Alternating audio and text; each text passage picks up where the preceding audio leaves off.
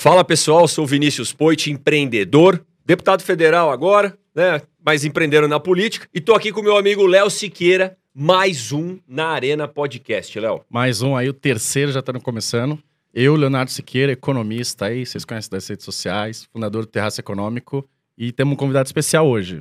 Bora, nós vamos falar dele. Mas antes, se a gente tá aprendendo a fazer podcast, né? Antes da gente começar, você que tá vendo pelo YouTube, inscreve no canal, clica no sininho para ativar as notificações e aí você vai ficar por dentro de todos os próximos episódios. Vai chegar lá, a notificação não vai perder nenhum.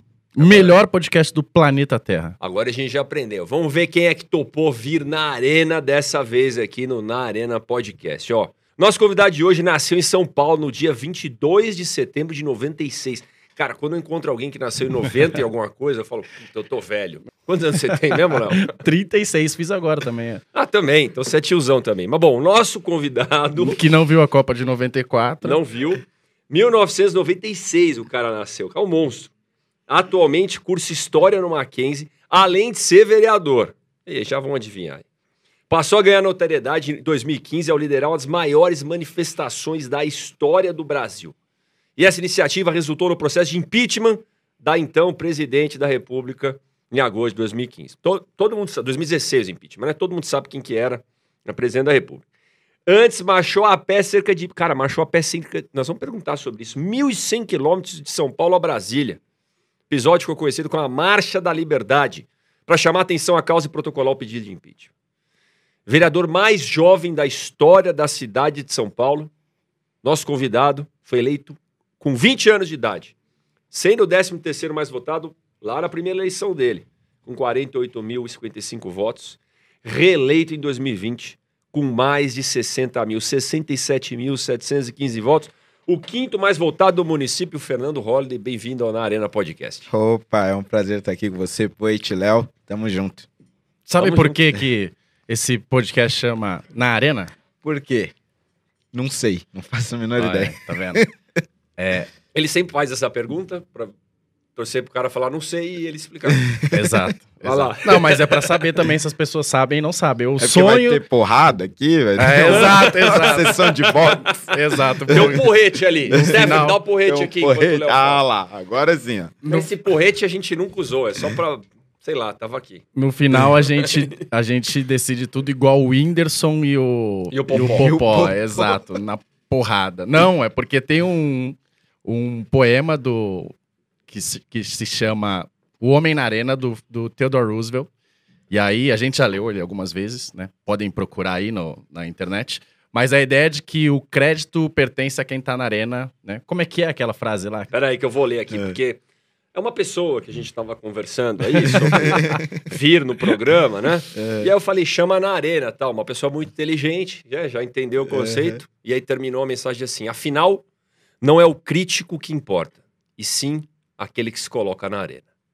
Caramba. Exato. forte, forte. Forte. Por Exato. isso você tá aqui, cara. você é o Senti, cara que senti. veio pra arena. É verdade. Então, os convidados do podcast é, são, é esse tipo de gente, assim. Gente que foi pra arena, assim. Cara, vamos sujar a cara de sangue, areia, vamos pro combate, que esse negócio de ficar lá só vendo e, e batendo palma enquanto os outros estão se ferrando não, não, não é pra gente, não. Então, por isso que, o, que a gente quis convidar o Holiday. Política, Muito bom. não só na política, mas empreendedores, pessoas que enfrentaram algum desafio, que saíram do comodismo, né? Exato. Saíram da zona de conforto. Cara, não tem como. Eu tava lendo o currículo dele aqui, Léo, e a primeira coisa que me chama a atenção, cara, você marchou 1.100 quilômetros a pé? É isso mesmo ou Uma não? loucura. Uma loucura. Assim, um negócio que eu me orgulho muito de ter feito, mas não sei se faria de novo também. É, porque isso aconteceu ali lo- logo no início das manifestações, né? A gente teve em 2015 a primeira manifestação em 15 de março, que foi gigante, enorme, etc. E tivemos uma segunda em abril, que já foi bem menor, assim, tinha pelo menos metade ou talvez menos do público que teve na primeira. E aí a imprensa já começou a dizer, olha, as manifestações estão perdendo força, etc, etc, ah, não, não vai para frente tudo mais. E aí os movimentos que estavam organizando ali na época eh, se reuniram para pensar em formas de chamar atenção para isso, né? Tanto o MBL vem para a rua, nas ruas e diversos outros movimentos que participavam ali. E aí é quando surge a ideia dessa marcha pela liberdade, que nós eh, fizemos ali de, do final de abril até o, o final de maio, foram 33 dias andando a pé. E olha, no início da marcha, nós saímos com mais ou menos 20 pessoas ali uh, andando. E aí, conforme a gente ia chegando nas cidades, as pessoas iam sabendo, né, iam sabendo que a gente estava ali caminhando, andando, elas iam nos recebendo nas suas casas, nos seus sítios, nas suas chácaras. Às vezes a gente dormia em galpões, etc. Tinha umas- um lanche, uma é, água aí. tinha uma coisa meio, meio aventureira mesmo. Só que o, o mais interessante é que muitas dessas pessoas iam é, é, marchando com a gente boa parte do caminho. Tanto que a gente chega lá no final, em Brasília, para protocolar ali o primeiro pedido de impeachment, com cerca de mais de 100, 120 pessoas ali é, caminhando com a gente. Então, tipo assim, foi Forrest Gump. Tipo Forrest Gump. exatamente, Chegou- exatamente. Saiu 20, chegou, pô, cinco vezes isso. Exatamente. Então, assim, foi uma experiência muito interessante, principalmente por conta dessa participação e desse engajamento das pessoas ali. Espetáculo. cara. Eu não tem nada a ver com o assunto, mas eu tenho vontade de fazer o caminho de Santiago. Aquilo lá na Espanha é o caminho de Santiago, né? É, deve ser mais interessante que o caminho até Que são Brasília. É, 30 com dias. certeza. Não, mas eu acho isso, é, é por- por- justamente por isso, pô. Imagina, quantos dias vocês demoraram? 33. 33 dias, pô, caminhando, você vai refletindo sobre tudo ali, É, né, com pô? certeza. É uma Debaixo experiência. de sol. Não, e tem os Cara, seus riscos também. né? Exatamente, É. porque eu lembro que foi contigo, foi com o Kim. Quem é que Foi com foi o atropelado, Kim. É, cara? o Kim, ele foi atropelado, já chegando ali. Não, é sério, mas É, caminhando no meio da estrada. Eu tava pensando o risco de fracassar e chegar duas pessoas. Não, o cara não, podia não morrer é de real. real. É, É, exatamente. morrer real, caminhar na beira da rodovia. Sim. a gente tava à noite, né? Mas também ideia de jerico, né? Caminhar à Jovem, noite na jovem é rodovia. isso. É. Aí a gente foi caminhando, aí como tava tão perto, a gente falou, não, vamos à noite também. Mas antes disso a gente só tava indo de dia. E aí à noite ali, já, já entardecendo, um motorista bêbado bateu num carro de uma família e esse carro da família foi parar no acostamento. empurrou o carro da família. Exatamente. E é onde tava o Kim e uma outra menina, a Amanda, que tava ah, marchando com a gente. O Kim ainda deu umas raladinhas e tal, mas a menina teve traumatismo craniano, assim, foi Nossa, feio. cara. Ela caiu e aí o sangue começou a sair da cabeça, ela sangrando, o pessoal ali meio em choque. Uma parte, inclusive eu, foi pra cima do motorista bêbado, eu saí de mim, né? Falei, você tá maluco? lógico. Pô, não sei o que. Aí tiveram que me segurar, maior confusão, etc. Ah, e a gente achou que ela tinha morrido, que ela, ela desmaiou e tava sangrando a cabeça, tipo assim, acabou. Mas ainda, é, é, ainda bem que tinham médicos lá também caminhando com a gente. Eles já prestaram ali um atendimento, viram que ela tinha ainda os batimentos, etc. E ela conseguiu se recuperar hoje, não, não teve graves sequelas, mas assim, na hora foi, foi punk. Bem, bem, bem pesado. Isso daí foi em 2015, né? 2015. E aí você se candidatou à primeira eleição em 2016, né? Exatamente. Então, quantos anos você tinha? 2015? É, 2015 eu tinha 19, 18 anos. É, 18 anos. 18. Então você se candidatou com 19. Bem novo, né? Exato.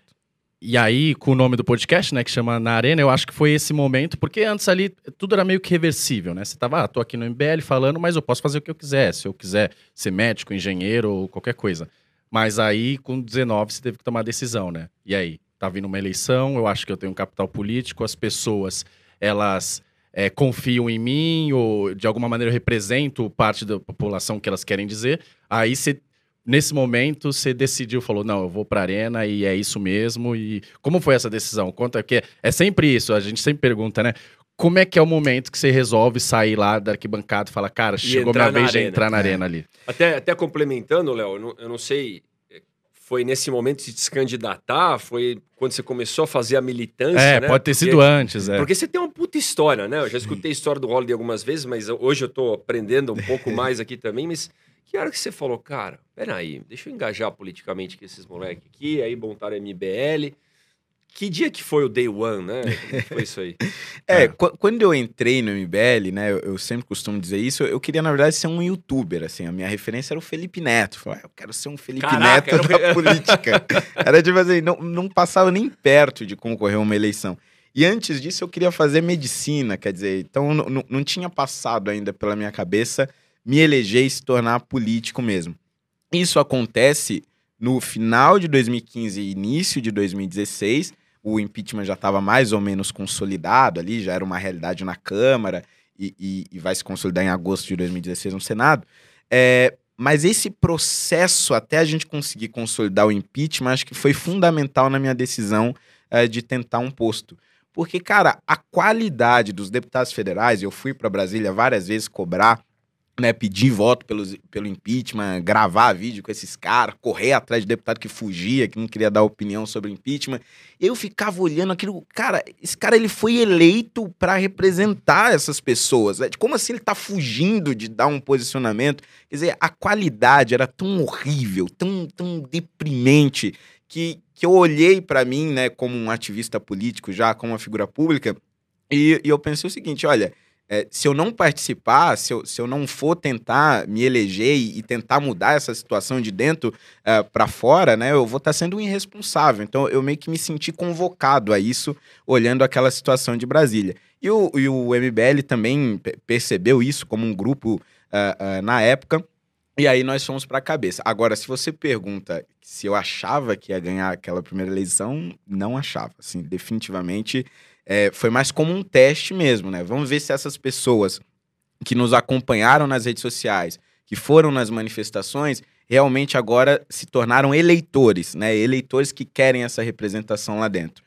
E aí, para minha surpresa, deu Porque certo. não tinha isso, né? Não teve, pelo menos no passado recente, né? Algum, alguma experiência parecida, né? Para você. Hoje em dia é mais fácil. Você vê, Sim. você fala, não, de fato, se a pessoa entra nesse mundo, ela tem grande chance ali. Mas na época não tinha, né? Você podia ser eleito, ter um monte de voto, como. Não, tem uma coisa, a velha política vai continuar vencendo e é E- isso. E, e mais do que isso, né? é, até 2016, para cargo de vereador, deputado, a gente ainda tinha alguns deputados midiáticos, né? Tinha uns tiririca da vida, etc. Então, assim, você mais ou menos poderia inferir que as redes sociais Ah, poderiam sim. ajudar na eleição de um deputado. Uhum. Mas para vereador, você não tinha isso. Sim. Com raríssimas exceções, um marquito perdido no Sim. passado, alguma coisa assim. É, então era muito improvável que o- alguém fazendo campanha praticamente só pelas redes sociais, minha campanha de 2016 custou ali uns seus 50, 60 Eu lembro, mil foi, reais. talvez foi a mais barata do é, país. Aí, exatamente. E, e- 60 mil reais? 60 mil reais. A segunda já foi mais cara. Mas a primeira, a primeira foi 60 mil reais. E, e assim, era muito improvável. E só para o pessoal ter, ter noção do tamanho do absurdo, quanto era o teto para uma campanha de vereador? 2 milhões de reais. Ou seja, Pelo teve candidato gastando 2 milhões. Você Teve, gastou teve. 60 Dois e foi eleito. é, é, e outra coisa, né? 2 milhões o que esses caras declaram. Porque, Infelizmente, tem muito político Exato. que tem o dinheiro que eles gastam na campanha e o dinheiro que eles gastam fora de caixa 2. É. Fora, né, que usa o fundão eleitoral, que esse é um tema que nós vamos chegar aqui. E aqui ninguém usa. Aliás, nós vamos convidar. Aliás, vamos botar o limite. Não vamos convidar quem usa fundo eleitoral aqui nesse podcast. Olha, a gente só vai. Pô, mas aí não vai convidar ninguém. Não, Exato. Fica sem É, convidado. exato. Não vai, ter nenhum, não vai ter nenhum político a não ser do, do novo. Eu não quero fazer propaganda, mas é verdade, desculpa.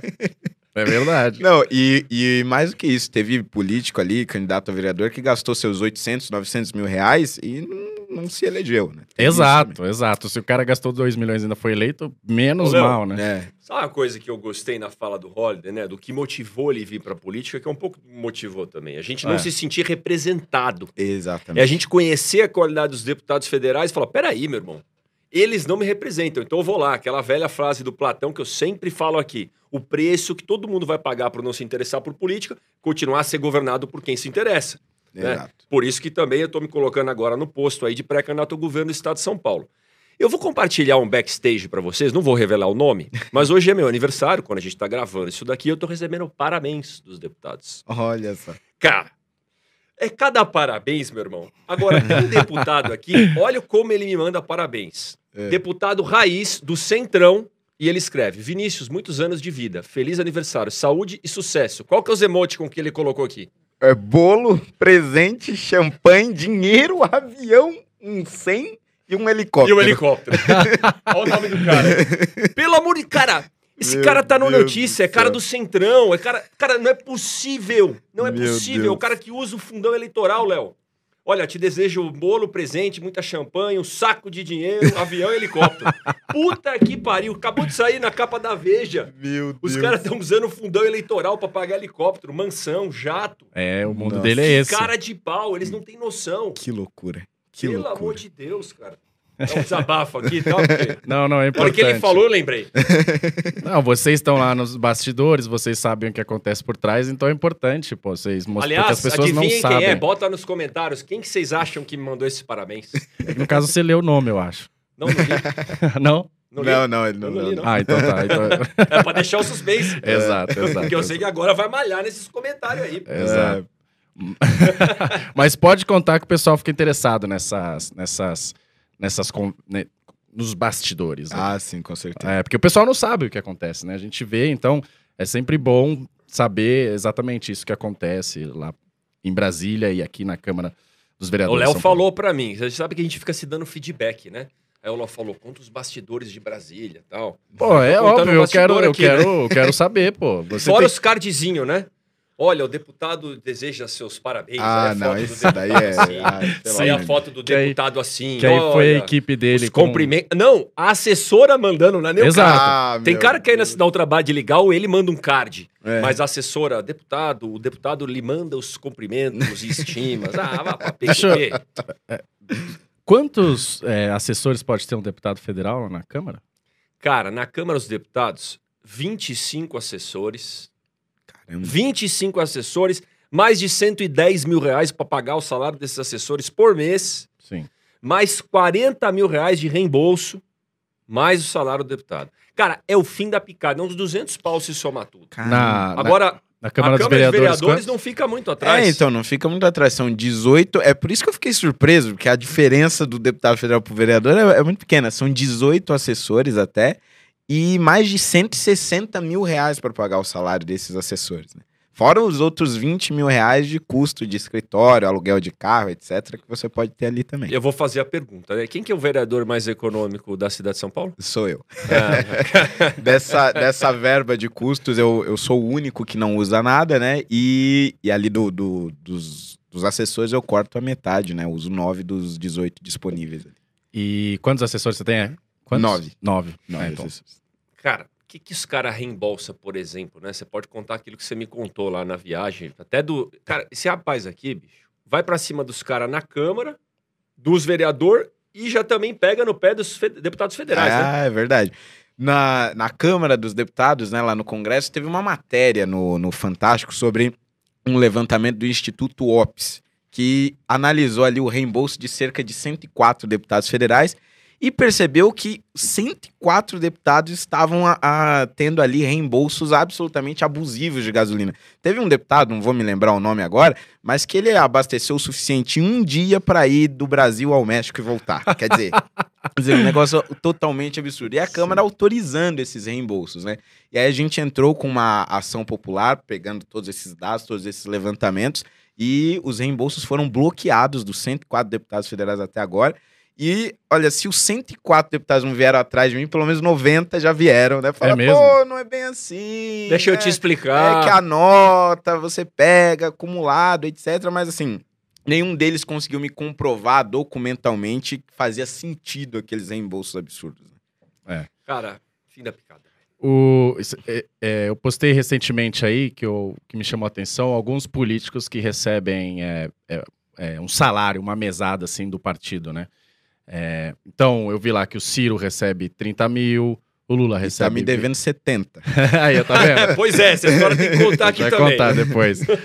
o Lula recebe 27 mil, o próprio Moro tá recebendo 22 mil, acho que o Dallagnol tá recebendo 15 mil, alguma coisa assim tal.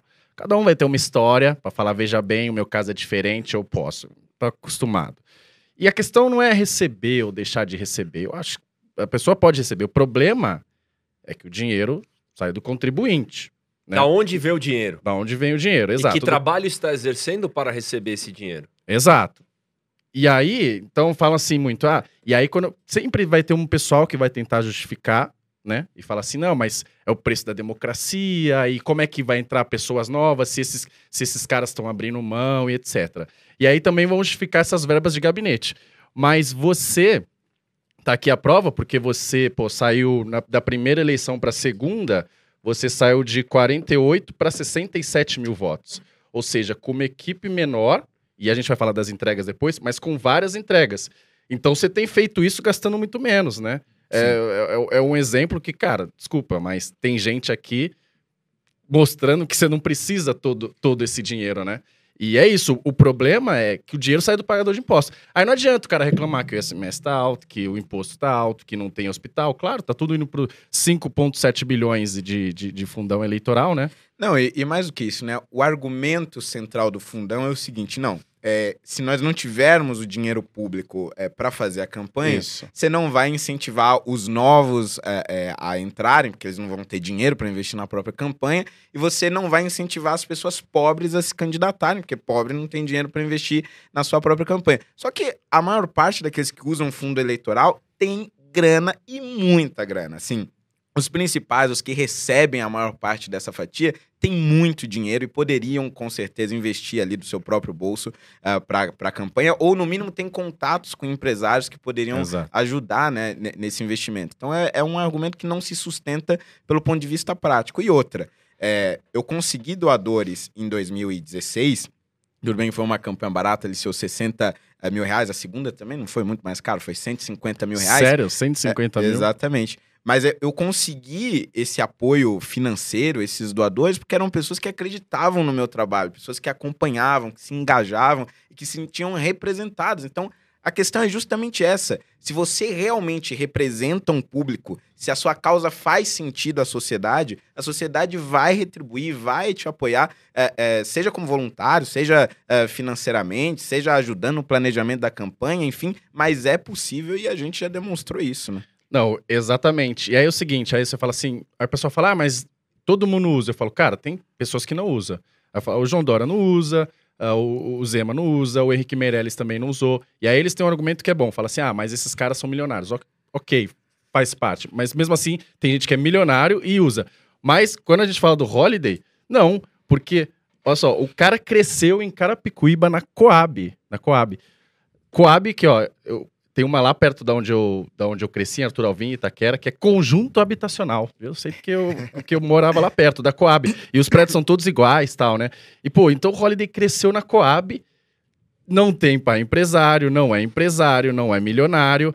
Assim, com certeza o dinheiro no final do mês que você abre mão faria uma diferença pra você, né? Porque você não é herdeiro nem nada. E o cara abre mão de carro oficial, corta a verba no, no gabinete e tal. Então, pô, é, tá aí exemplo de gente que é, não vem de berço de ouro, não é milionário e tal, e abre mão pra dar o exemplo. Perfeito. Duas coisas que, que o Holiday falou, Léo. Uma, a gente até postou esses dias nas redes, está lá na minha rede, no meu Instagram, no do Novo. A maioria que recebe a grana do fundo eleitoral é quem vai para reeleição. Isso. Olha aí. Quem é mandato de primeiro mandato recebe nada, ou quase Isso. nada. A maioria já é rico pra caceta. E aqui, uma correção. Seu João Dória, para governador, tá aqui, ó. 5 milhões e 800 mil reais no Você tá site do? TSE, que veio da direção do Partido Ah, então, Social tá vendo? Democrata Ah, Já estou- brasileira. Isso aí. Tá aqui, ó. Então, o dinheiro que vem do partido vem da onde? Vem da direção do DEM também, e por aí vai. Então tá aqui. Até o Geraldo botou uma grana lá.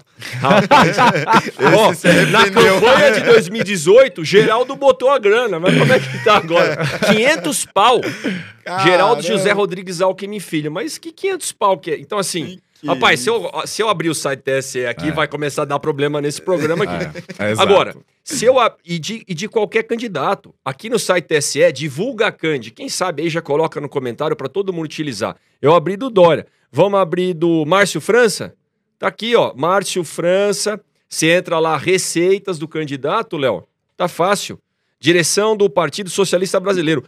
12 milhões de reais, velho. Nossa. Todos esses caras usam. Bolos, todos esses caras usam. Eu vou checar o Henrique Meirelles. O Zema, a gente sabe que não utilizou. Mas daqui a pouco eu checo o Henrique aqui. Então, assim, esses caras usam e usam pesado, sabe?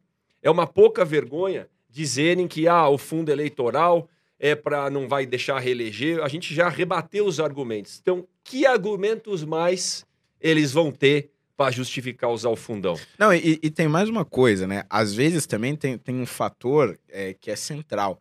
É, às vezes o cara ele se candidata a deputado ou, ou a vereador, como já foi o meu caso, e não usa o fundo, como eu não usei em 2016. É, mas foi um erro. porque, porque eu ajudei a eleger pessoas que usaram o fundo. Esse é o ponto. Uhum. E na época eu não percebia esse erro, porque às vezes, é, por mais que você não use, por mais que você é, se recuse a utilizar por uma questão, é, é, digamos, moral né, ou, ou ética, você acaba, de certa forma, colaborando indiretamente para que as pessoas que usam e, e que se aproveitam disso acabem se elegendo, porque você vai somar ali na votação do partido, né? Então tem isso também. Só o novo é o único partido que realmente você se candidatando ali, você não tem como usar e não tem como você contribuir, mesmo que indiretamente, para eleger pessoas que Ma utilizam matou esse a pau, recurso. porque senão fica aquele argumento, ah, mas eu tô num partido que usa, mas eu não vou usar. É. Agora, você se elegendo vai puxar voto e vai tomar mais dinheiro do contribuinte para dar pro partido. E eu fiz as contas com 5,7 bi, cada deputado federal dá mais ou menos uns 10 milhões de reais pro partido. Então, gente que vai para partido que vai usar, ah, mas eu não vou usar, saiba que você está pegando 10 milhões do povo que vai ficar sem remédio, sem co- comida, sem educação e você vai dar para político gastar. Fazer e fazendo santinho. justiça ao chamo, chamo Meirelles, o bichão botou 57 milhões de reais na campanha dele e Caramba. nada mais. Ele não usou mesmo.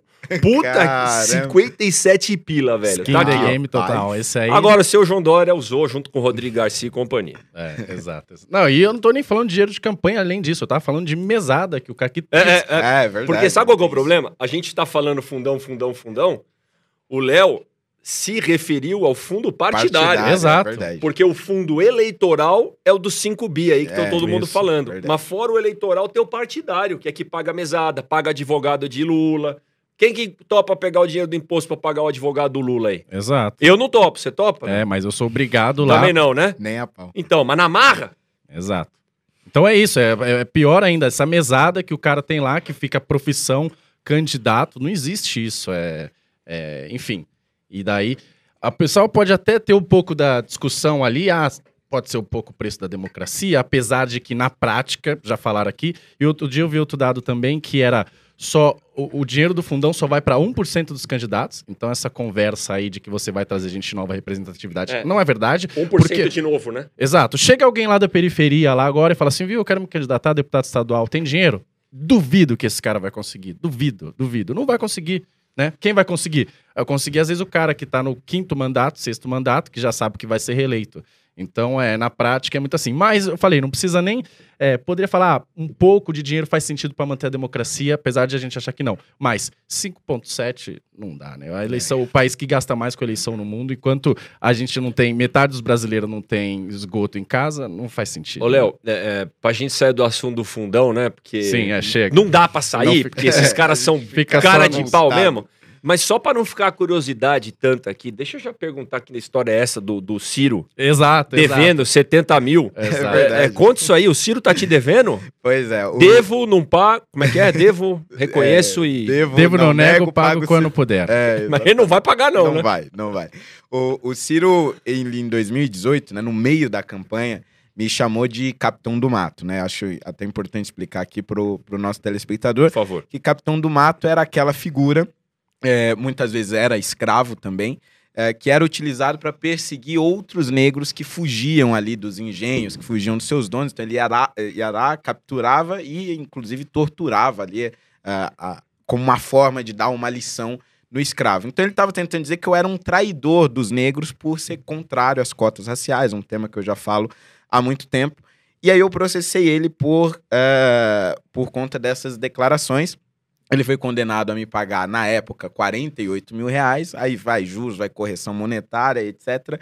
Hoje ele me deveria em torno de 70 mil reais. E aí a justiça vai eh, cobrar ele, né? Foram cobrar na conta dele. Aí chegou lá, não tinha, tinha um centavo. Sou pobre, não tenho dinheiro. Exato. Aí eu falei, não, então vou penhorar um carro e vou adjudicar, que eu quero andar nesse carro, gravar o vídeo dentro do carro dele. Chegou lá pra cobrar o carro, o carro sumiu. Não tenho Era mais essa a a história Hilux. da Hilux, né? É a história da Hilux. Aí agora tem um outro carro no nome dele, um Elantra, tá lá na fila pro oficial de justiça lá no Ceará avaliar o carro dele, o Elantra. Vamos ver se não vai desaparecer também. Tá devendo aí. Ciro, pague o Fernando Holliday, Ciro. Me deve? Ciro. Tem que pagar, já foi condenado. Agora, Holiday, me conta um pouco aí da sua visão aí de é, cotas raciais. Por que, que você não é a favor? Por que, que você é a Boa. favor? Conta um pouco da sua visão aí.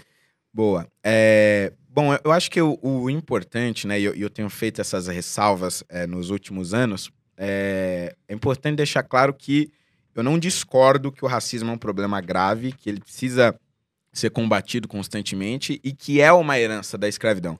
Porque muitas vezes, quando eu falava disso, ficava a impressão, e, e alguns até por maldade, né? Ficavam espalhando. Ah, mas o Holiday disse que racismo não existe. É, exato, É coisa distorcem de tudo. mimimi, etc. Não, não é isso, né? É, eu reconheço isso como um problema e é um problema divino da escravidão. Este é um ponto. Acho que é importante deixar isso claro. Ah, agora, a minha questão é que nós somos um país muito miscigenado, talvez o mais miscigenado do mundo, né? Gilberto Uhum. Freire dizia que a Sim. miscigenação que aconteceu aqui no Brasil, ela é incomparável com qualquer outra miscigenação que tenha ocorrido ah, ah, no mundo. E você definir quem é negro e quem não é é muito difícil. E quando você institui uma política baseada na cor da pele, você necessariamente tem que julgar as pessoas pela aparência. Não tem jeito, senão vai ter fraude, como já aconteceu várias vezes. E aí você tem aluno que se maqueia, outro que se bronzeia, vai dizer que é negro. Ah, mas o meu tataravô era negro, embora eu seja branco. Aí vira, um, vira uma zona. Então você tem que, que definir quem é negro e quem não é. E aí as universidades federais e boa parte da- dos órgãos públicos que tem ali no- nos seus concursos as cotas raciais instituíram verdadeiros tribunais que analisam a sua aparência. O Instituto Federal do Pará chegou a lançar um edital dizendo qual era o tamanho adequado do crânio de um negro. Então, se o crânio fosse menor ou maior do que a medida que estava ali, ele não era negro, então estava excluído. O formato do nariz, a textura do cabelo, a grossura dos lábios e, e vários outros cri- critérios que o nazismo se utilizava ou que mesmo os portos brasileiros também utilizavam na venda de escravos. Então, acho que é uma desumanização muito grande, acaba, de certa forma, instigando mais o racismo ao invés eh, eh, de superá-lo. Eu acho que havia, havia, não há, uma outra alternativa muito mais fácil, mais objetiva, que é a das cotas sociais, onde você analisa a renda daquele sujeito, onde você analisa onde ele se formou, no caso, escola pública, e a partir disso você separa, como já acontece em muitos casos, essas vagas para essas pessoas. E necessariamente a maioria dos beneficiados serão negros. Então acho que é um caminho muito mais objetivo, muito mais saudável e ajuda também na superação do racismo. Você sabe que é excelente a resposta. É, eu, eu compartilho bastante dessa visão. Por isso, eu, eu, eu confesso que eu nunca fui muito a fundo. Eu sei que você. Por isso que o Ciro te chamou de Capitão do Mato. Exato. Por isso que acontece que às vezes as pessoas, principalmente lá atrás, falavam, ah, então o Holiday tá falando que não tem racismo, e você já falou logo é, no início da resposta. Aí, uma vez eu escrevi um artigo, era assim, que eu falei, pô, eu tenho o mesmo sonho do Martin Luther King. Que Luta- Martin Luther King falou, uma, eu, eu sonho com um dia de que as pessoas não serão julgadas pelas suas cores. E é isso, eu também tenho o mesmo sonho, porque às vezes quando você tá fazendo isso, colocando uma cota, uma, uma ação afirmativa, assim, às vezes só baseada na cor, né? Você às vezes você tá julgando. Então é o oposto do sonho do Martin Luther King, né? E eu, eu, eu gostei dessa visão porque é o seguinte: a política pública ela tem que ser sempre focalizada. Focalizada quer dizer que você, você quer atingir um grupo e você tem que atingir só aquele grupo e não dar dinheiro para quem não precisa. Então, por exemplo, por que, que meia entrada de estudante é uma política ruim? Porque você, deixando esse cara pagar meia, alguém vai pagar essa lei da meia entrada, vai ter estudante rico ali. E aí o filho do banqueiro vai pagar metade. Exato. E o filho da empregada, que se não for estudante, em geral é, não é, ou o pedreiro, vai pagar inteira. Ou metade do dobro, né? O dobro da metade, na verdade. E aí, é, quando você coloca uma cota é, baseada em critérios sociais também, aí fica muito mais focalizada. Por quê? Porque às vezes você coloca só por cor, o filho do Pelé vai receber a bolsa lá, ou o que, que for. Sendo que ele tá melhor do que vários brasileiros. né? Exatamente. Então, só que quando você adiciona um critério socioeconômico, aí você está excluindo esse cara que não precisa do programa social. Então, de fato, eu, eu, eu sou. Todas as políticas, para mim, sociais, têm que ter critério socioeconômico. Então, por exemplo, meia entrada para idoso, é, ou, ou- ou gratuidade para idoso. É uma política ruim. Ruim. Por quê? Porque o Jorge Paulo Leman pode andar de metrô de graça. Perfeito. Você tá, Exatamente. não faz sentido. Porque o Gilmar Mendes pode andar de metrô de graça. Não, tem que ser tudo bem, idoso, mas que comprove insuficiência de renda, né? Então é isso. Exatamente. Por isso que eu concordo bastante com essa visão aí. Ô, Léo, queria perguntar mais, porque o Holiday tem mais experiência política que nós dois juntos aqui, né? Pô, tem muita só, coisa Só pra de contar. 33 dias marchando mil quilômetros, pô.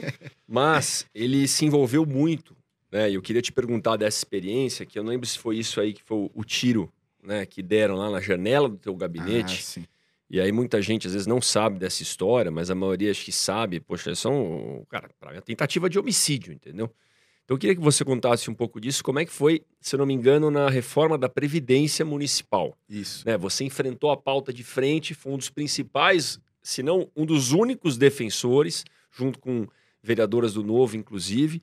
Como é que foi essa história, cara? Você tá brigando lá pela reforma da Previdência e os caras protestando, deram um tiro na janela do gabinete? É, eu, eu era o relator né, da, da reforma da, da Previdência, isso final de 2018. E a gente já tinha passado por boa parte do processo, ouvido especialistas, etc. Eu já tinha construído o relatório e ele já tinha sido aprovado. E aí era a votação no plenário. E teve uma manifestação assim enorme, acho que mais de 20 mil servidores na frente da Câmara. Assim, foi, foi uma mobilização do sindicato é, que, que foi bem, bem forte mesmo. E aí eu tive a infeliz ideia de ir para a janela, né? Falar, vou lá ver como é que tá a manifestação. E aí eu, eu saí na janela, assim, deu pouquíssimos segundos. As pessoas já começaram a me reconhecer. Ah lá, Holiday, não sei o que, Holiday vai tomar não sei na onde. Aí começaram a gritar, filho de não sei quem, etc. Aí eu, vixe, acho que o negócio aqui ficou meio feio. Aí eu ainda dei um, um aceninho, né, e fui sair da janela. N nisso que eu vou sair da janela, eu ouço então um barulho de estilhaço. Eu não ouvi disparo, né? Primeiro porque deve ter sido um disparo de longe e tinha e muita gente gritando, uma barulheira. Mas eu ouvi o barulho de estilhaço. E aí as pessoas que estavam no andar comigo começaram a gritar: é tiro, é tiro, é tiro. Gente, pelo amor de Deus, tira aqui na câmera, tô no quinto andar, etc. Aí, não, é tiro, me puxaram. E aí teve um outro barulho no andar de baixo. Quando me puxam, então eu meio que eu quase caio no chão assim. Aí eu olho para a janela e tinha um furo perfeito. Né? Não tinha como ter sido outra coisa, além mais naquela altura, né? O quinto andar estava bem longe uh, do, do térreo. Então não, não, tinha como ter entacado alguma coisa de lá. E aí realmente eu, eu levei um susto assim. E aí nisso chamaram a polícia, né? E a votação rolando lá. E discussão e tal. Eu tive que voltar para lá também. A polícia científica chegou umas três horas depois e confirmou que era tiro. Só que nesse meio tempo mandaram limpar o andar da, da Câmara. A faxina passou, ao invés de isolarem a área, a faxina passou, não acharam cápsula de bala nenhuma e a perícia concluiu que era o, o tiro somente por conta do, do, do formato ali no vidro. Do, no vidro. Mas até hoje não se sabe de onde veio o tiro, não não não fizeram ali um, um análise de balística, etc. A investigação ela está simplesmente parada. E por conta disso eu tive que andar com um ano por escolta ali cedida é, pela Câmara com a Guarda Municipal. Só que aí, como não houve novas ameaças, etc., eu achei desnecessário continuar e dispensei. Mas foi um período bem tenso mesmo. Caraca. Vou te dizer, viu, Léo? Graças a Deus não passei por nada parecido assim. Mas, na defesa da reforma administrativa, que é a reforma que teria que ter sido feita lá, que o governo prometeu e não entregou, a gente fala que a reforma administrativa federal veio pelos Correios, né? Porque chegou Sim. atrasada e faltando peça. Então, a reforma administrativa que não aconteceu, que a base do governo fugiu e a gente enfrentou, cara, Fizeram o suquinho de laranja para dar para gente lá na frente protestar, mas pior que isso, pior que os protestos são legítimos, fazendo o, o piquete na frente do desembarque do aeroporto de Brasília, cara, e agredindo, jogando garrafa d'água na cabeça. Foi horrível. Para quem acompanha meu Instagram, é, sabe. Embora uma semana antes, Holiday, eu tinha tentado, e eu te perguntar isso, dialogar com eles, Léo. Eu fui lá para a rua, Tentei conversar, falei, gente, vamos conversar, desse jeito ainda não vamos conseguir nada. Tem que ser o meio do caminho. Né? A gente está botando emenda para tirar os privilégios da elite do funcionalismo público. Com essa agressividade não vai nenhum lugar. Cara, mas é difícil. Às vezes a gente que quer ter diálogo sempre, tem hora que toma uma tentativa de um assassinato, cara, ou seja lá uma garrafada na cabeça. É. O, você, vocês dois abrem mão de, de segurança parlamentar, né? Teve mais algum momento assim que vocês, vocês dois foram mexer com alguma pauta e aí falou, pô, talvez. Porque eu acho, se, se eu fosse você, eu acho que eu estaria andando. Falar, gente, eu abro mão, mas eu preciso terminar meu mandato vivo. Então teve mais algum momento que você falou assim, ou não, não, não nesse nível, mas assim, que você, você viu que você estava mexendo com um grupo extremamente organizado e que você falou, esse negócio é perigoso real. É, eu acho que o Holiday pode ter esse exemplo aí melhor. É, eu, eu já tive casos, é, por exemplo, eu, eu participei ali da, das discussões sobre o Uber, né, em São Paulo, né? Tentaram proibir Uber, etc. E, assim, não chegou nem perto de ser o que foi na reforma da Previdência, mas digamos que a forma como alguns sindicatos de taxistas se comunicavam comigo era no mínimo estranhas, né? Era uma conversa meio, tem, toma cuidado, né? Esse caminho aí não é assim, etc. E, e em alguns protestos eu levei porrada mesmo, chute, pontapés, etc., é, de alguns sindicalistas ali dos táxis. Mas eu acho que, fora esse caso da Previdência, foi o mais próximo ali é, que eu É cheguei. porque mesmo. até mais próximo que isso, só se o tiro acertasse, É. né? O cara tomou um tiro. Exatamente. Eu- Um, um dos tiros, né, que foi o- na janela que eu tava no momento, passou a uns 10 centímetros da minha cabeça, né?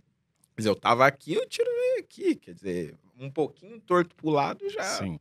já ia ter problema. Cara, na- nessa questão da reforma administrativa, como estava muito quente né, as manifestações na- no desembarque, atrapalhando o trânsito das pessoas. Eu até me perguntava, pô, esses funcionários públicos que estão protestando aqui não deveriam estar trabalhando? Sim. Né? E a gente, inclusive, defendendo acabar com a elite, com os privilégios da elite, para não sobrar só para os caras da base. Mas o cara não Sim. queria nem conversar.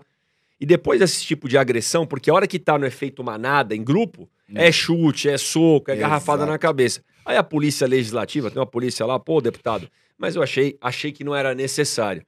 Até minha equipe, no outro dia que eu voltei, eu falei, o duro é você ter sangue frio, viu, Léo? Pra aguentar firme. Eu não tenho muito sangue frio, principalmente pra discutir com quem não respeita o pacador de impostos, né? Aí eu não tenho muito sangue frio, eu acabo batendo boca. Só que, né, a gente tem que mostrar é, maturidade e equilíbrio pra enfrentar esse tipo de falta difícil. E aí eu falei pro meu time, ó, calma aí, vou botar meu fone de ouvido, liguei um Linkin Park ali e passei reto nas próximas e pronto, entendeu? Mas não precisou de polícia, não. O, o Rory, deixa eu perguntar mais uma questão dessa do, do movimento negro. Tem um documentário muito bom do Obama que chama Em Busca de uma União Mais Perfeita na HBO. É, Pursuit of the... É, The Pursuit of a Perfect More Union. Perfect Você Union, um que me indicou, assim. espetacular. Exato, muito bom, Pô, né? vou assistir Já viu? Não. Pode ler, do, no- pode, pode ver no HBO. Excelente.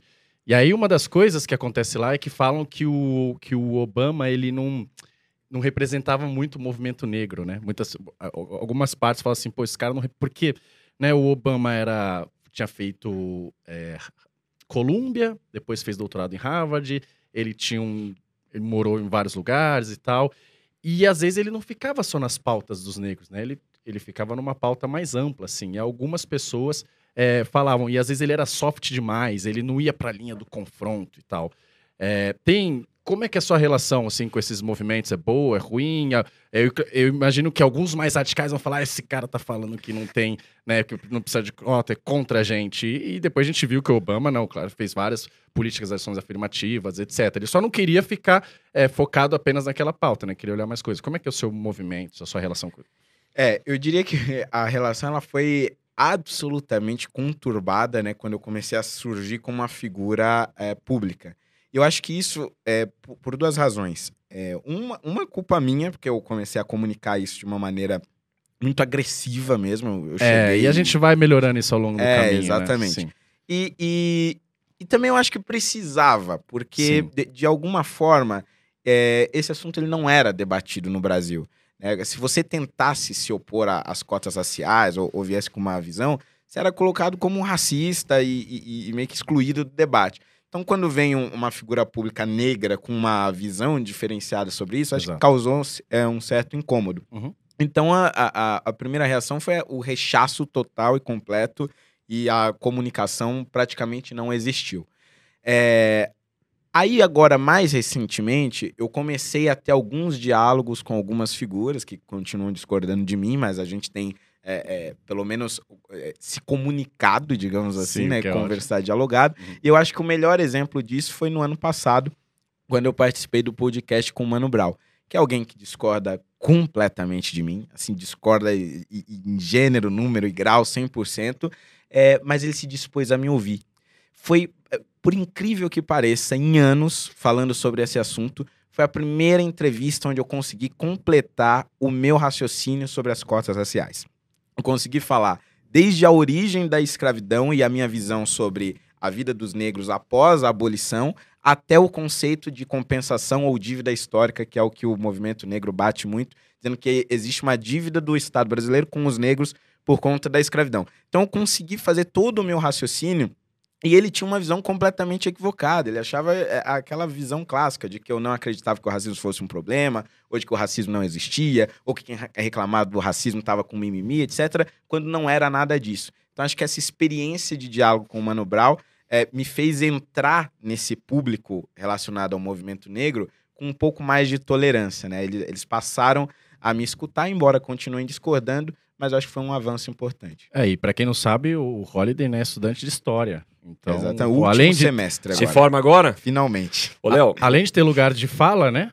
É, que para muitas pessoas isso é importante, ele estuda ali a história, então sabe o que tá falando. E posso fazer um merchan aqui rapidinho? Claro. Por favor, já. Que eu estou lançando um curso Ô, louco. sobre as 10 principais mentiras da esquerda sobre o racismo e trazendo um pouco dessa minha visão é, sobre o racismo de maneira mais detalhada analisando alguns autores que, que falaram sobre isso, principalmente Gilberto Freire, Darcy Ribeiro e Florestan Fernandes, que acho que são os três principais, o Gilberto Freire com uma visão um pouco mais é, conservadora.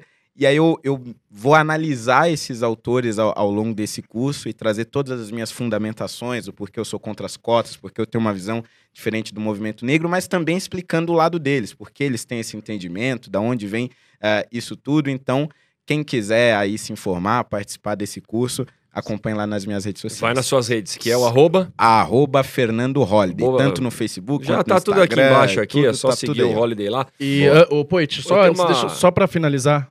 É, é, sobre isso. Isso, então vai. Muito rápido. Então vai. Porque tem um episódio que o cara falou alguma coisa do tipo que você não era negro o suficiente. Exato, é. Né? E aí, eu lembrei dessa parte do, do Obama, cara, enquanto você falava, porque, porra, você tá assistindo o um negócio do Obama, e aí a questão dos caras não é negro o suficiente. Ele não é. Cara, e aí tem um detalhe que a mãe do Obama é branca, inclusive. Sim, exato, né? era isso. Do Havaí. Também, sim. Né? E o pai dele, keniano, no é caso. Isso, isso. Então, além disso, tinha a cor dele que a coloração. Até isso, É. o cara não era negro o suficiente. É. Ou pelas atitudes, ou pelo fato dele lançar a pré-campanha dele em Springfield, que era no primeiro Capitólio americano, aonde o Lincoln né, era a região que era tido como elitista, uma região dos brancos. E aí eu lembro que tem pastores da igreja lá que explicavam, líderes da comunidade, falavam, cara, você tem que entender, ele tem que construir pontes, ele tem que ter diálogo com os Exato. brancos, porque a gente precisa unir o país, cara, calma, Exato. para com esse discurso.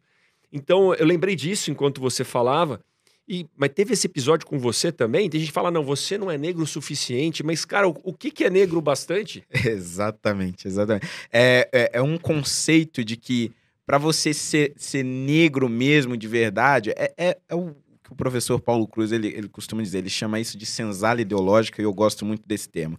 Que na prática significa prender você, por conta da cor da sua pele, a determinadas ideias. Então, se você é, é negro, mas se veste de uma forma que, é- que as pessoas do movimento negro não se vestem, ou se você fala ou, ou curte músicas que essas pessoas não curtem, ou se você tem ideias que essas pessoas não têm, você não é um negro de verdade. Então é, é, na verdade, uma tentativa de prender o negro a um determinado grupo. E eu acho que isso é, é- é muito ruim, sabe? Porque a gente lutou tanto pela nossa liberdade e quando finalmente conseguimos, nós criamos a nossa própria prisão, só que agora uma prisão mental e ideológica. Então acho que é contra isso também é, é, que eu luto, porque nós, independente da nossa cor da pele, podemos e devemos ter as ideias que quisermos. Então, acho que é, isso é um mal muito grande que a gente precisa combater constantemente. É, e- Perfeito. e falando exatamente nisso que você tocou, é, na campanha do Obama, em nenhum momento ele falou eu sou o candidato dos negros ou sou o candidato para os negros. Porque, e aí os estrategistas dele estavam falando assim, não, porque a partir do momento que a gente falar isso, a gente vai dividir.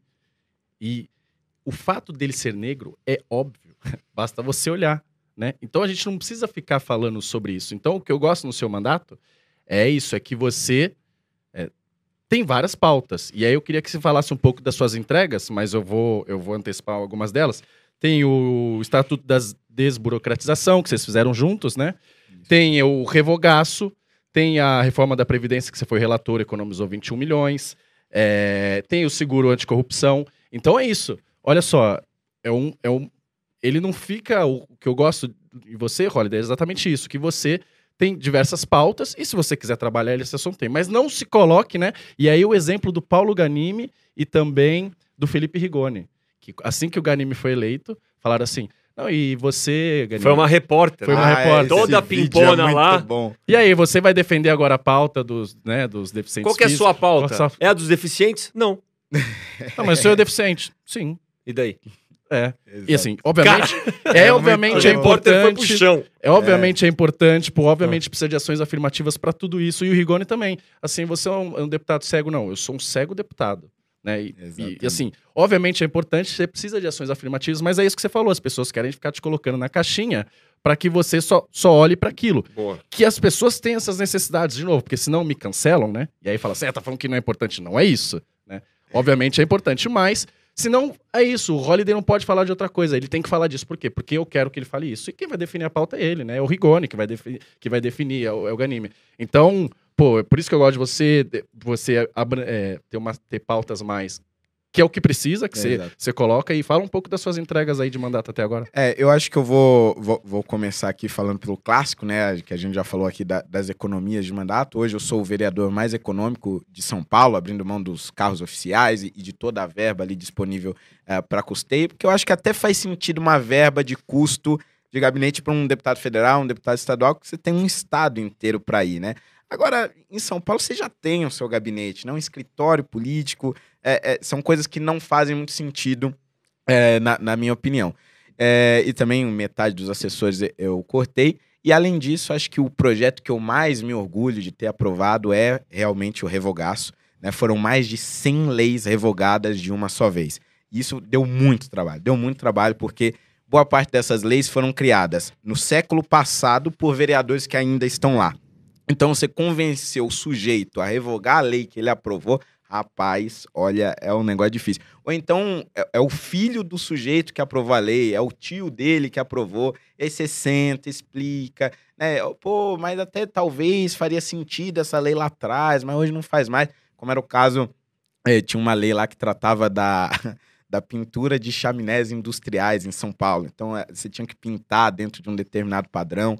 As escolas municipais, públicas ou privadas, eram obrigadas a sempre ter uma reserva de leite de soja. Tipo, what Ah, e as fuck? escolas tinham que, Tinham tinham que que, ter isso mesmo? Não exatamente, entendi. Porque eu ia perguntar, pô, se você re- revogou leis ultrapassadas que não colo- colocando em prática, não fez diferença. É, mas de fato era um exatamente. custo para as escolas. Exatamente, no custo Hum. para as escolas, assim como a lei da, da lavagem das laranjas, né? Que gerava uma multa se a padaria ou a lanchonete não lavasse a laranja em, momento, em movimentos circulares dentro de água corrente. Então, assim, eram umas leis que, se o fiscal ele tá na maldade, Ele pega. ele pode puxar ela lá do, do, do, né, do, do passado e dizer, ah, mas aqui você não tá lavando a laranja daquele Se jeito. o fiscal. Quando o fiscal não tá na maldade, com respeito à categoria, tá, mas pelo amor de Deus, essas leis são feitas pro cara cria, como é que é? Cria dificuldade. É, pra vender facilidade. Exatamente. E, e outra, como é que você vai provar que você estava ou não lavando a laranja no momento. Pelo dizer, amor de Deus. é- é- eram umas leis assim que realmente não faziam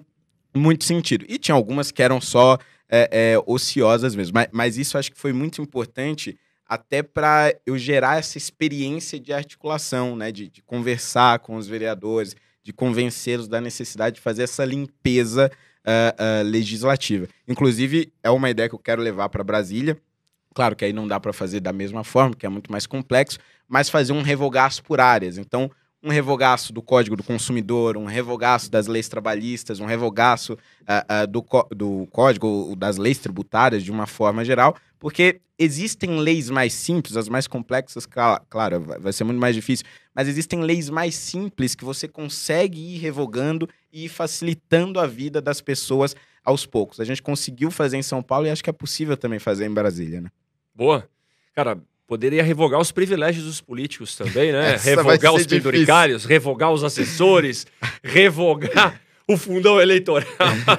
Vamos chegar lá. Essa é uma luta que a gente tem lá, gente, com uma reforma política, mas eu falo o seguinte: para fazer a reforma política, aliás, me perguntam sempre, Léo, qual é a reforma mais importante para o Brasil? É a tributária? É a administrativa? Não. É a reforma política. Porque são os políticos que estão lá que votam todas as outras. Pô, mas até para votar reforma política, quem vota são os políticos que estão lá. Sim. Ou seja, né, tem que renovar na urna, trocar todos esses deputados federais e senadores na urna. O, o Holiday, até para caminhar, infelizmente, para uma conclusão aqui do nosso podcast na Arena. Caraca, mas Passou foi, um, rapidão, foi né? pauleira aqui, né? Quando o assunto é bom.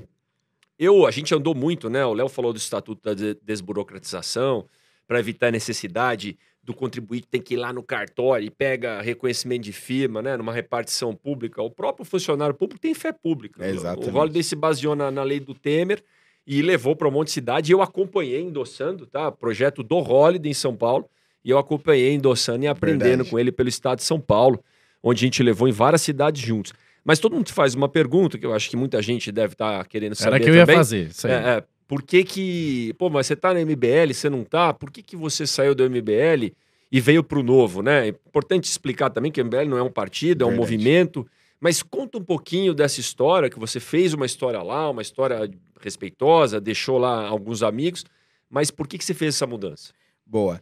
É, bom, eu, eu acho que antes de mais nada, é deixar muito claro que o MBL ele faz parte da minha história e eu tenho muito orgulho dessa parte da Pô, história. ajudou né? muito no É, impeachment. ajudou Então, só isso. pra caramba. né? Esses 1.100 quilômetros aqui, É. tava lá o Foi Kim e fundamental. todo mundo. Exatamente. É, e foi fundamental.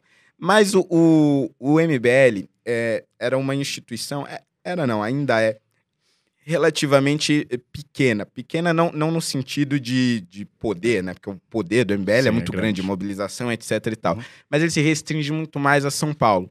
Então, o- um coordenador do MBL, quando ele fala, né, o poder dele sobre o movimento, sobre a militância é muito grande. Uhum. E toda vez que eu falava, mesmo que eu não quisesse, eu estava falando em nome do movimento. E nem sempre todo mundo no movimento concorda com o que eu penso. Então isso gerava ali de diversos atritos, etc. E, e tem alguns assuntos é, que, eu, que eu gosto de tratar é, e que geravam umas certas discordâncias lá, principalmente em relação ao aborto. Apesar de eu me definir como um liberal, eu também tenho uma posição muito firme é, contrária ao aborto. Então a gente chegou à conclusão que para eu poder falar mais livremente o que eu penso, seria melhor que eu saísse do movimento, porque mesmo se eu ficasse lá dentro e não fosse mais coordenador, não ia adiantar, todo mundo ia continuar me enxergando como tal. E aí a gente chegou ali num comum acordo de que era melhor eu sair para eu ter uma maior liberdade de opinião. E também uma maior liberdade de atuação política, porque o MBL sempre teve a- aquela ideia de ter candidatos em diversos partidos, né? E, e fazer a política meio que como uma nuvem, né? Que, que influencia todos os partidos. E isso era uma dificuldade para mim, porque eu sempre quis entrar no novo, sempre quis fazer parte do novo. Mas para fazer parte do novo, eu teria que me dedicar integralmente ao novo, né? Não, não queria entrar no novo eh, pela metade. E aí, então, quando eu saio do MBL, é o momento, então, que eu procuro o Partido Novo, que era um, um sonho realmente participar, sempre quis eh, participar, porque aí não havia mais nenhum empecilho, nenhum problema, e eu poderia me dedicar como eh, estou me dedicando agora completamente ao partido. Olha aí, cara, eu fico feliz de escutar esse depoimento, que o novo, né? Aliás, você que está assistindo, que quer participar, não tem como a gente não falar disso, né? Todo mundo sabe o partido que eu sou também, dá a liberdade de uma pessoa se manifestar como ela quiser. Tá aí o é, que, que é o exemplo disso, né? E é uma instituição, e eu acho importante a gente respeitar as instituições aqui no Brasil, né? As instituições precisam ser fortalecidas. Escuto o Bernardinho falar muito, muito bacana isso, ele é embaixador do Novo também. Mais importante do que o nome que a gente carrega nas costas, né? É o nome que a gente carrega na frente. O nome da instituição, sem protagonismo individual. Né? Porque senão fica trocando de partido como troca de roupa e usa o partido só como legenda para um outro projeto. Que não é o política, projeto de né? time. Velha, Exato. velha política total. né? É isso aí, Léo. Que Caramba, mais? Pra gente conversar. Muita rapidão, coisa. O né, que, que, que nós vamos concluir aqui o podcast? Não, tam- tamo- Ô, gente, bota nos comentários aí É. que outras perguntas por Holiday. Aliás, a Exato. gente falou de um monte de gente aqui. Pô, é Quem- porque eu tenho um monte de pergunta que eu não fiz, mas. Então escolhe a Essa- melhor não, agora, senão hein? vai ficar duas horas. Não, é. ah, essa aí acho que o pessoal tava bem curioso. Sim. Acho que é a gente caminhando pro final, né? Qual que é o próximo sonho? Você vai perguntar essa? É, não? Eu é. sempre gosto de perguntar essa pros empreendedores, mas... Você pensa em ser professor futuramente? Sim, Dado com que você tá certeza. fazendo história? Com certeza. Eu, eu sempre quis ser professor, né? Mesmo no meu período de, de pré-vestibular, né? Quando eu queria ser médico, etc. Eu queria mesmo era ser professor de medicina, né? Então a, a ideia de ensinar sempre teve eh, na minha cabeça, eu gosto muito disso. E eu escolhi história justamente por isso, né? Para poder dar aula e tentar conciliar isso aí também com, com a carreira política. Né? É isso aí, ó. Pô, deixa eu fazer minhas considerações, depois você faz as suas, aí a gente deixa o Holiday Beleza? terminar. Manda bala. Não, pô, eu fico. eu- Manda bala não, né? Pelo amor de Deus. Você ainda... É verdade. Mandaram bala na janela dele. ali. Não, não, manda bala não. Vai em frente. Vai em frente. Vá firme. vamos que vamos. Não, eu fico bastante feliz porque é, o- uma das coisas que a gente precisa, de fato, para mudar o país, os países mais envolvidos são assim, a igualdade de oportunidade. Então, se fosse há 20 anos atrás, você não estaria nessa mesa aqui, é, eu não estaria nessa mesa, porque assim, é, você veio do nada, né? E aí você, hoje em dia, com os mecanismos que a política traz, com redes sociais, você não conseguiria fazer uma campanha com 60 mil reais e uma outra campanha de 150 mil reais. Você não teria rede social. Você não teria é, um partido que consegue te colocar na política sem te dar um real, mas que você consegue levantar recursos com outros doadores, né? Então isso é bem legal. E muitas pessoas às vezes falam, mas por que, que você está metido nisso? Né? Vai fazer outra coisa que é mais fácil, né? Vai só é, é, é, putz, é, virar influencer. E de fato pode ser às vezes mais tranquilo, com menos turbulência, você não vai tomar tiro, você não vai ter ameaça de morte. Mas é legal isso, né? Ver pessoas tipo, jovens e bem intencionadas e que a gente não precisa concordar sempre, não precisa. A gente não abordou tanto, mas, por exemplo, a gente podia, poderia discutir aqui sobre a questão do aborto, por exemplo, e tal, com- divergência, tá tudo certo. Mas pessoas bem intencionadas e que querem colocar o limite no governo, querem falar assim para a população: olha, quem manda são vocês, e é parafraseando a Margaret Thatcher, né, não existe essa coisa de dinheiro público. Todo o dinheiro é do pagador de imposto. Então, se a gente está dando um real para o servidor, para o político e tal, tá saindo do seu bolso, né? Então a gente quer economizar é, dinheiro em campanha política, não quer usar carro oficial, todos esses, não quer aviãozinho, champanhezinho com o dinheiro do fundo eleitoral, né? Tudo isso. Então eu fico é, bastante feliz de, de é, você estar nesse caminho aí, pessoas bem intencionadas. É, é, de, de fato, é, é, é- de coração mesmo, porque dá, dá um pouco de esperança. E aí depois você pode fazer o seu merchandise, o seu curso de novo. Você vai vir boa sorte para na candidatura aí a deputado federal, né? Obrigado. Você tem uma dobrada aí boa, que é o Lucas Pavanato. Temos que trazer gente nova, temos que trazer gente boa, isso aí. Pode fazer o, o, o merchan dele também, quem mais você quiser. E é isso, bastante feliz mesmo com, com a conversa. Não, pode, da minha parte, cara. eu ia fazer essa pergunta aí. Já deu spoiler, outro spoiler aqui também. Porque eu quero que ele termine falando qual que é o próximo sonho político. Exato, exato. O que que ele quer. Exato. Isso é importante. E legal o Léo lembrar de mais jovens que estão vindo, como o Pavanato, que é um gigante lá do Vale do Paraíba, né? Um menino Sei. novo e que vem se esperando. Aliás, tem uma frase que eu gosto, Léo, achei muito legal da sua parte fazer isso, que é do Falcone, professor Falcone. Uhum. Ele diz que tem um bom líder e um ótimo líder. Um bom líder bate meta, bate meta sem pegar atalho, Uhum. né, sem fazer errado, e bate meta sem pegar atalho, botando a equipe na frente. Um ótimo líder bate meta sem pegar atalho, botando a equipe na frente e formando o sucessor. Então as pessoas precisam desapegar do poder e passar para o próximo, né? É, Formar sucessor. Então, eu acho muito legal esse movimento. É, parabenizo aí pela coragem. Quero que você conte um pouquinho desse seu próximo passo aí, como é que você vai fazer a diferença da escala ainda maior no nosso país. Agradecer sem antes pedir para vocês, olha, se inscreve no canal, toca o sininho para ativar a notificação para sempre receber né, as notícias e os próximos posts aqui do nosso canal na Arena. Coloca aqui nos comentários o que, que vocês acharam. Pô, se achou legal, pô, joinha, né? Ah, dá o like aqui também. A gente faltou o like. Se inscreve no canal, sininho e, like. E sugiram nomes Críticas, que vocês queiram é. que, que venham. E se próximas. quiser dar bronca, puxão de orelha e tal, critica também e Isso. sugiram nomes. Quem vocês acham que tem que vir no, no canal aqui? Ó, puta sonho. Imagina o Mano Brown aqui, cara. Vou falar pro Mano Brown me convidar lá pra gente debater um pouquinho com o diálogo. Eu não sei, né? Talvez. é, é, mas eu gostaria. Aliás, sou fã do Mano Brown. Eu já tirei foto com o Mano Brown num avião. Uma vez eu vi, caraca, Mano Brown, é nós, vamos tirar. Ainda zoei ele que ele é santista, eu sou corintiano. Mal ele sabe que eu tenho foto com ele, tinha todos os CDs do Racionais, sem cantar diário de um Cara. detento de cor. Ô, louco, Né? cara, nem eu sei, pô. Aqui estou mais um dia, sob olhar sanguinário de um vigia. Cara, Você não sabe como é caminhar com a cabeça na mira de uma HK. Metralhadora Cara. alemã Ou de Israel. Mas vamos parar. Estraçalha ladrão, que nem papel. Vocês pegaram isso aí, né? Pelo amor de Deus, essa aí. um riozinho. Você sabe mesmo, eu achei que era, eu Eu achei que era, eu achei que era só conversa. É, Eu sei, sabe velho. mesmo. Irmão, obrigado por estar aqui, por compartilhar e boa sorte aí, sucesso nos próximos desafios. Conte conosco. Valeu, gente. Muito obrigado. Meu próximo desafio, né? Meu próximo sonho é, já está acontecendo, né? Eu sou pré-candidato a deputado federal pelo Novo. É, já estamos trabalhando aí em várias propostas, inclusive o Revogaço Federal é uma delas, né? A gente já está construindo ali é, com uma equipe de professores de direito constitucional, direito trabalhista, direito tributário, etc. E, e a ideia é levar esse exemplo que a gente tem é, do mandato de vereador em São Paulo para Brasília. Tanto é que o meu lema é mudança pelo exemplo. Porque conforme você vai dando exemplo, você vai incentivando outras pessoas que já estão na política e outras que querem entrar a, a seguir por um caminho diferente, fazer uma política diferente. E o Lucas Pavanato, inclusive, é uma dessas pessoas. Fica aqui a propaganda, então, para seguirem lá também Lucas Pavanato nas redes sociais, Facebook, Instagram, no Twitter e Fernando Holliday também. Lá também você vai encontrar o link pro meu curso sobre as 10 mentiras sobre o racismo, onde a gente vai tratar aí, então, dessa estruturação teórica contra as cotas raciais e uma alternativa a esse discurso do movimento negro. É um curso disponível na Hotmart. E a primeira aula é gratuita, hein? Vai ter uma promoção especial esperando por você lá. Olha aí, ó. Fiz bem? Boa, Ótimo. valeu, parabéns. É Muito isso, legal, ó. né? É isso. Gostei, gente. Ó, passamos um pouquinho do tempo até agora do normal aqui dos podcasts. Papo tava bom. Sim. Muito bom. Beleza? Gente, valeu. Até a próxima. Tchauzinho para aquela câmera lá agora. Já aprendi. A gente tá Ah. aprendendo.